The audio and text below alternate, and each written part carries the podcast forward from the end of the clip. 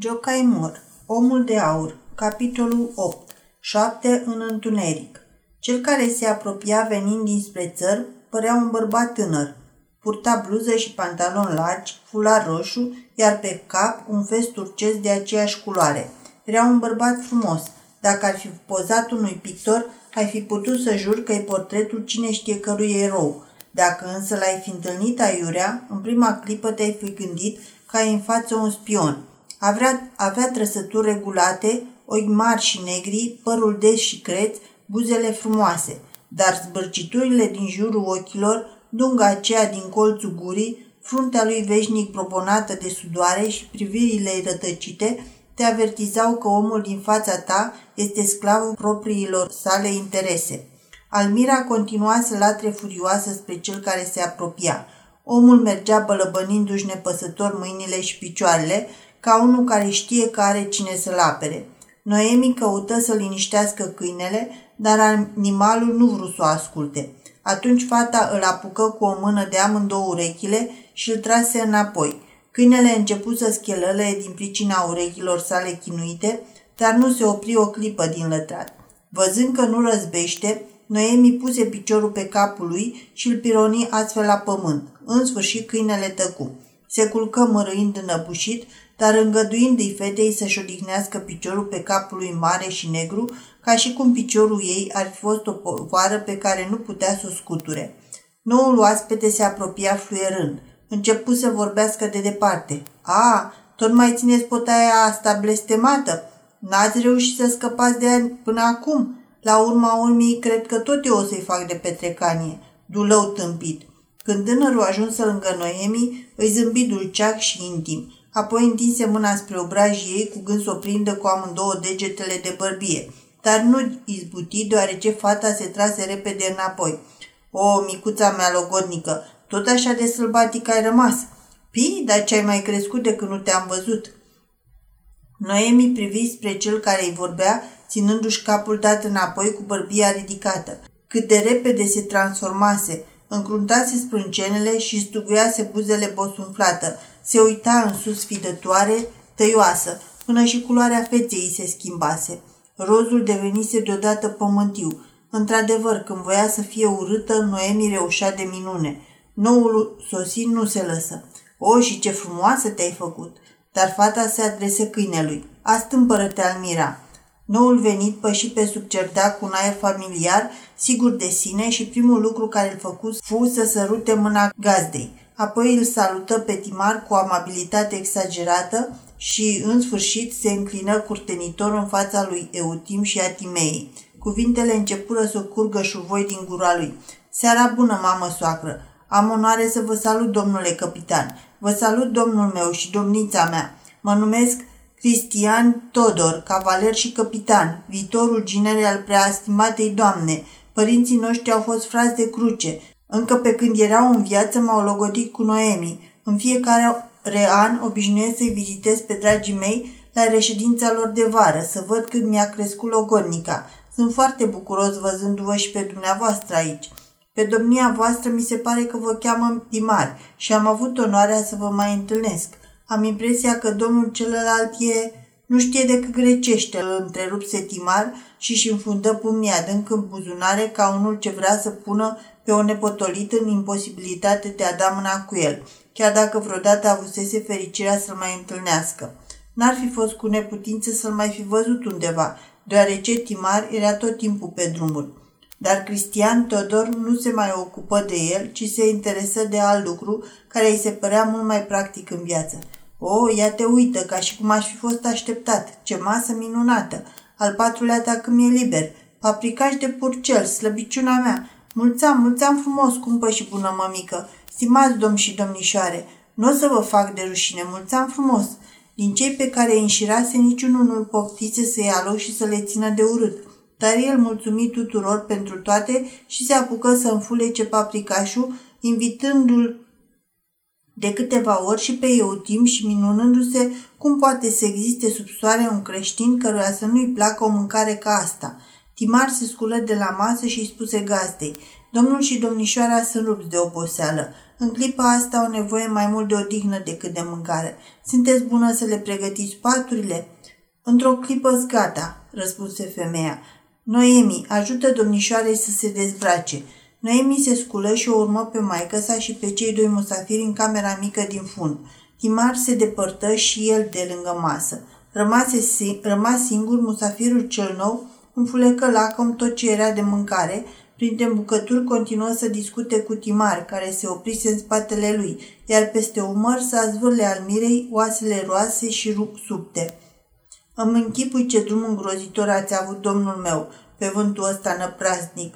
Mă mir cum de-ați putut răzbi prin poarta de mir și prin Tahtalia. Ține Almira. Și nu fi supărată pe mine, idioto. Vă aduceți aminte, domnule, că ne-am întâlnit odată la Galați? Uite, și ăsta e altă jafră neagră. Dar când din întâmplare se uită înapoi, își dădu seama că nici Timar, nici Almira nu mai erau lângă el. Îl părăsiseră amândoi. Timar se urcase în pot să se culce. Între timp, își aranjase patul în fânul înmiremat, iar Almira se ascunsese pe semne în vreo văgăuna uriașei stânci. Dezamăgit, totor se răsuci spre masă, bău până la ultimul strop tot ce mai rămăsese în cană și în paharele celorlalți musafiri și rupând o așchie dintr-un scaun pe care stătea, început să se scobească în dinți ca unul ce meritase cina aceea mai mult decât oricare altul. Se înoptase. Bugiumați și obosiți, o speții nu mai simțeau neve- nevoia să fie legănați. Sus în pod, Timare se întinsese pe fânul cu aromă dulceagă, socotind că în sfârșit putea să se odihnească după pofta inimii, dar se înșelase. Când ești prea obosit și ai trecut prin tot felul de peripeții, nu-i chip să dai ochii în gene. Tablourile care la început îi se perindaseră prin minte unul după altul se învălmășiră deodată, amestecând la oaltă urmăritor, stânci amenințătoare, cascade, ruine de cetăți, femei străine, câini negri, pisici albe. Se auzea vântul șuierând, sune de cor, pocne de bici, urle de câini, galbeni ce zornăiau. Un om râdea, șoptea, țipa alandala. Cu cât strângea mai tare ploapele, cu atât vedea și auzea mai multe. Deodată jos, în odaia de dedesubt, răsunară glasuri. Le recunoscu. Vorbea gazda și oaspetele care sosise ultimul. Pardoseala podului era subțire și Timar auzea cuvintele ca și când i le-ar fi șoptit cineva la ureche. Cei doi vorbeau încet, cu voce scăzută și doar din când în când bărbatul ridica glasul. Ei, mamă Tereza, ai mulți gologani?" începu bărbatul. Știi bine că n-am. Știi foarte bine că nu primesc bani pentru ceea ce vând și că fac schimb cu altceva. Faci o prostie, asta nu-mi place. Și apoi zău că nu cred. Îți spun adevărul. Cine vine la mine după fructe aduce marfa care îmi trebuie mie. Ce să fac cu banii? Eu știu ce. Mie ai da mie, niciodată nu te gândești la mine. Deși dacă o iau pe Noemi de nevastă, nu mă poți plăti cu prune uscate. Nu ești mamă bună. Nu te gândești la fericirea fetei tale. Nu vrei să mă ajut să-mi iau o slujbă ca lumea. Nu de mult am fost numit prim dragoman al consulatului, dar n-am bani de drum să mă duc până acolo, fiindcă s-a găsit unul să-mi șterpelească din buzunar și uite că din pricina asta pierd postul. Femeia îi răspunse liniștită. Nu crezi să fi fost numit în vreo slujbă pe care ești în primejdie să o pierzi. Că ai un serviciu pe care nu poți să-l pierzi, asta cred. Cred că nu ai bani, dar că n-ai fi, n-ai fi încă ți i-ar fi luat cineva, asta iarăși nu cred. Atunci n-ai decât să nu crezi nimic. Nici eu nu te cred că n-ai gologan. Trebuie să ai. Pe aici obișnuiesc să acosteze contrabandiști și a plătesc gras. Poți să vorbești și tare. E adevărat că se întâmplă uneori să nimerească pe insulă și contrabandiști, dar ea nu se apropie de coliba mea sau dacă fac asta vor să cumpere fructe și îmi dau în schimb sare. Vrei sare? Nu-ți bate joc de mine. Dar călătorii bogați ca ăștia care dorm acum aici știu eu dacă-s bogați, cerele bani, pretindele. Ia nu mai fă mutra asta mirolisiță. Mie să-mi faci jos de bani de unde îi știi. Să-mi te lași de acest tâmpit schimb de mărfuri de tip australian. Fără de aur dacă vrei să trăiești în pace cu mine, că altfel știi prea bine. E destul să rostesc un sigur cuvânt acolo unde trebuie și s-a sfârșit cu tine. Vorbește mai încet, nenorocitule. Ei, vezi, acum am rost să vorbesc încet. Ei bine, fă-mă să tac pe pentru totdeauna. fii înțelegătoare, Tereza, dăm ceva gologani. N-am nicio lescai în toată casa. Nu mă chinui, n-am niciun ban. Nici nu vreau să am. Blestemat să fie și cel din urmă bănuț. Poftim, caută prin toate lăzile mele și dacă găsești vreun, și dacă găsești vreun ban, ia Bărbatul se vede treaba că acceptase împuternicirea, împuternicirea, fiindcă peste puțin timp strigă. Aha, dar asta ce O brățară de aur. Da, chiar azi e adăugitor Noemiei, domnișoara aceea străină. Dacă-ți trebuie, ia-o. Face zece galbeni. Ei, tot e mai bun decât nimica. Nu te teme, Noemi. Când o să mă însor cu tine, în locul acesteia o să-ți cumpăr brățări să spui la amândouă mâinile. O brățară să cântărească cât 30 de galbeni la un loc. În mijloc o să aibă un safir, adică nu, un smarald. Ce-ți place mai mult, safirul sau smaraldul? Spunând toate acestea, tânărul domn râse ca pentru sine. Noemi nu-i răspunse însă la întrebare. Ei, și acum, prea iubită mamă Tereza, așterne rogute patul scumpului tău viitor ginere, drăguțului tău Todoruț, să visezi ceva frumos, o viseze pe scumpa lui Noemi. Nu pot să-ți fac patul nicăieri. În camera de alături și sus în pod dorm musafirii. Cu noi într-o cameră nu se poate să dorm. Nu-ți dau voie. Noemi nu mai e copil. Tu te încerdac și dormi pe patul de tei care e acolo. Ah, Tereza, ce nemiloasă, ce inimă de piatră ai! Îl arungi așadar în patul ăla tare pe dragul și unicul tău viitor ginere? Noemi, dă-i perna ta, poftim ea și pătura cu care mă învelesc eu, somn ușor. Bine, dar blestemata aia deja vrăcât toate zilele, câinele l-a pocit, o să mă înhațe dacă ies afară. Nu-ți fie frică, o să leg. Sărmanul stă legat numai când vii tu pe insulă. Tereza abia a putut să o scoată pe Almira din vizuina ei. Bietul animal știa dinainte ce l-așteaptă, știa că o să fie legat, că o să-i se pună la gâț garda cu lanț. Dar obișnuit să fie ascultător, se lăsă legat de stăpâna sa. Faptul acesta îl întărâtă însă și mai mult împotriva celui care era cauza robiei sale.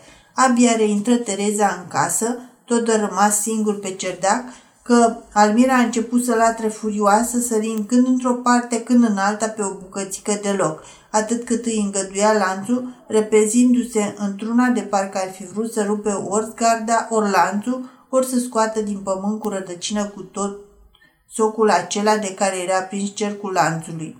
Iar Todor se porni să o întărâte și mai mult. Era fericit că putea să sâcăie un animal care nu avea cum să-l ajungă și care din pricina asta spumega de furie.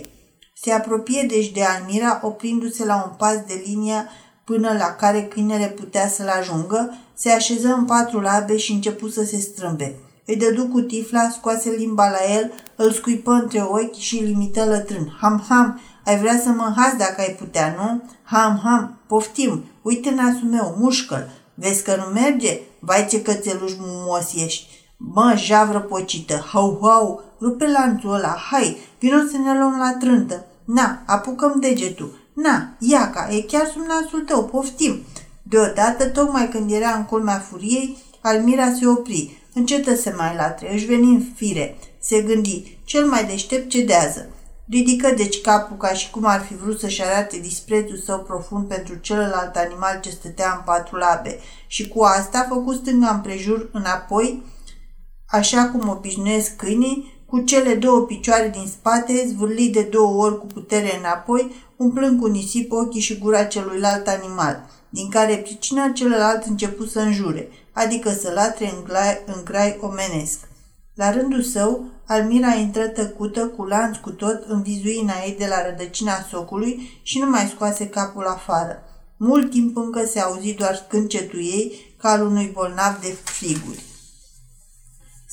Scâncetul acesta fu auzit și de Timar. Capitanul nu putea să doarmă. Lăsase ușa de la pod deschisă ca să fie puțină lumină înăuntru. Era o noapte cu lună și după ce câinele se potoli, peste insulă se așternă o liniște adâncă, o liniște ciudată pe care glasul nopții și al singurătății o făceau și mai învietoare. Nu răzbate aici nici cârții de căruță, nici țăcănii de moară, nici glas de om. Țara bălților, a insulelor și a bancurilor de nisip. Din când în când, tăcerea e întreruptă de un uit năbușit, glasul buhaiului de baltă, locuitorul mlaștinilor. Zborul păsărilor de noapte face ca văzduhul să răsune de acorduri tinse, iar vântul, adin când și când printre crengile ce foșnesc, preface plopii înalți în harpă eoliană. Câinele de apă țipă în stuf, imitând plânsetul de copil, iar cărăbușii, vâjind, se lovesc de pereții albe ai colibei. Jur împrejur de sișuie învăluit în negură. Undeva în adâncul lui, parcă niște zâne ar juca dansul făcliilor. Prin locurile mlăștinoase aleargă fucuri rătăcitoare, fugărindu-se pe subtrunchiurile putrede. Luna își respiră toată beteala de argint peste grădina plină de flori și fluturii de noapte cu ochii de păun și aripi argintate se prosternează în fața sceptrelor înalte ale înalbelor înfășurate în ghirlande de trândafiri. Tulbărător locaș de odihnă. Neputând să doarmă, omul își simte sufletul cuprins de farmec. Ce singurătate divină! Numai de nu s-ar amesteca și glas de om printre glasurile nopții. Dar iată că se aude și asemenea glas – Acolo jos, culcați în cele două odăițe ale colibei, stau oamenii care, la fel ca Timar, nu pot să adoarmă. Oameni de sub căpătâiul cărora un duh rău a furat liniștea, așa că suspinele lor adânci se împletesc cu glasurile nopții. Dintr-una din camere răzbate în noapte, Timar aude ruga, Iisuse, Doamne, din cealaltă cameră suspinul, o, Allah, nu, nu poți să dormi într-un asemenea loc. Din ce pricină oare acolo jos nimeni nu poate ațipi? Deodată, printre gândurile ce vin unul după altul, sâșnește o bănuială care îl face pe Timar să-și părăsească culcușul, să-și îmbrace repede mantaua pe care a întins-o sub el și să coboare pe scara rezemată de ușa podului. Aceeași bănuială, în aceeași clipă, a încolțit și mintea al cuiva de acolo de jos, dintr-una din odăi. Când Timar, oprindu-se la colțul casei, strică cu voce liniștită, Almira, în aceeași clipă o altă voce șopti numele Almirei din ușa ce da spre cerdac, așa încât una din ele păru ecou celelalte. În clipa următoare, două umbre pășiră și se opriră uimite față în față. Timar recunoscu silueta Terezei. Cum v-ați dat jos din așternut?"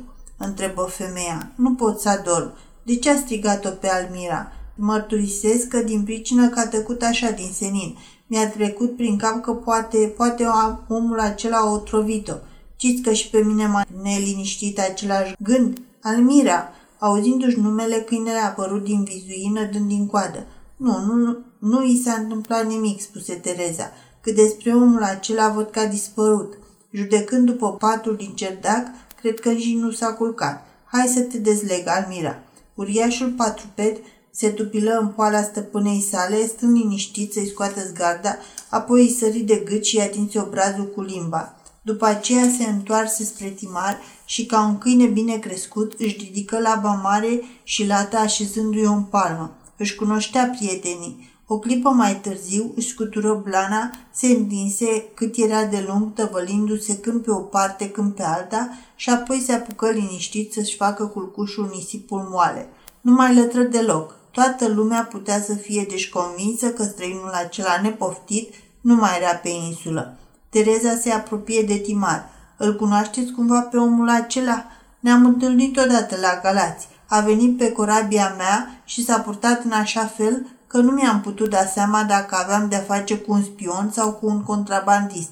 M-am grăbit să-l debarc pe un vas, de pe vas. Cam asta e toată cunoștința noastră. Și cum de v-a venit în gând că ar fi putut să o trăvească pe Almira? Vă spun cinstit, fiecare vorbă rostită în camerele de jos se aude până sus în pod, unde tocmai încercam să dorm. Vrând nevrând, am auzit tot schimbul de cuvinte care a avut loc acolo jos între dumneavoastră. Așadar, ați auzit și cum a amenințat omul acela? Că de nu-i dau bani va fi de ajuns să spună o singură vorbă în privința noastră și suntem pierdute? Am auzit. Și acum ce credeți despre noi? Vă închipuiți, nu așa, că povara cine știe cărui păcat mare și tainic ne-a surghiunit pe insula asta depărtată de lume, orică ne îndelenicim cu lucruri care se tem de lumina zilei, care trebuie trecute sub tăcere ca nu cumva să se afle, orică suntem niște priveci urmași ai cine știe cărui nume rău famat și de aceea ne ascundem de ochii stăpânirii, ce credeți oare despre noi? Vă mărturisesc sincer, nu cred nimic și nici nu-mi bat capul. Ne-ați oferit un adăpost ospitalier pentru noapte și vă sunt adânc recunoscător.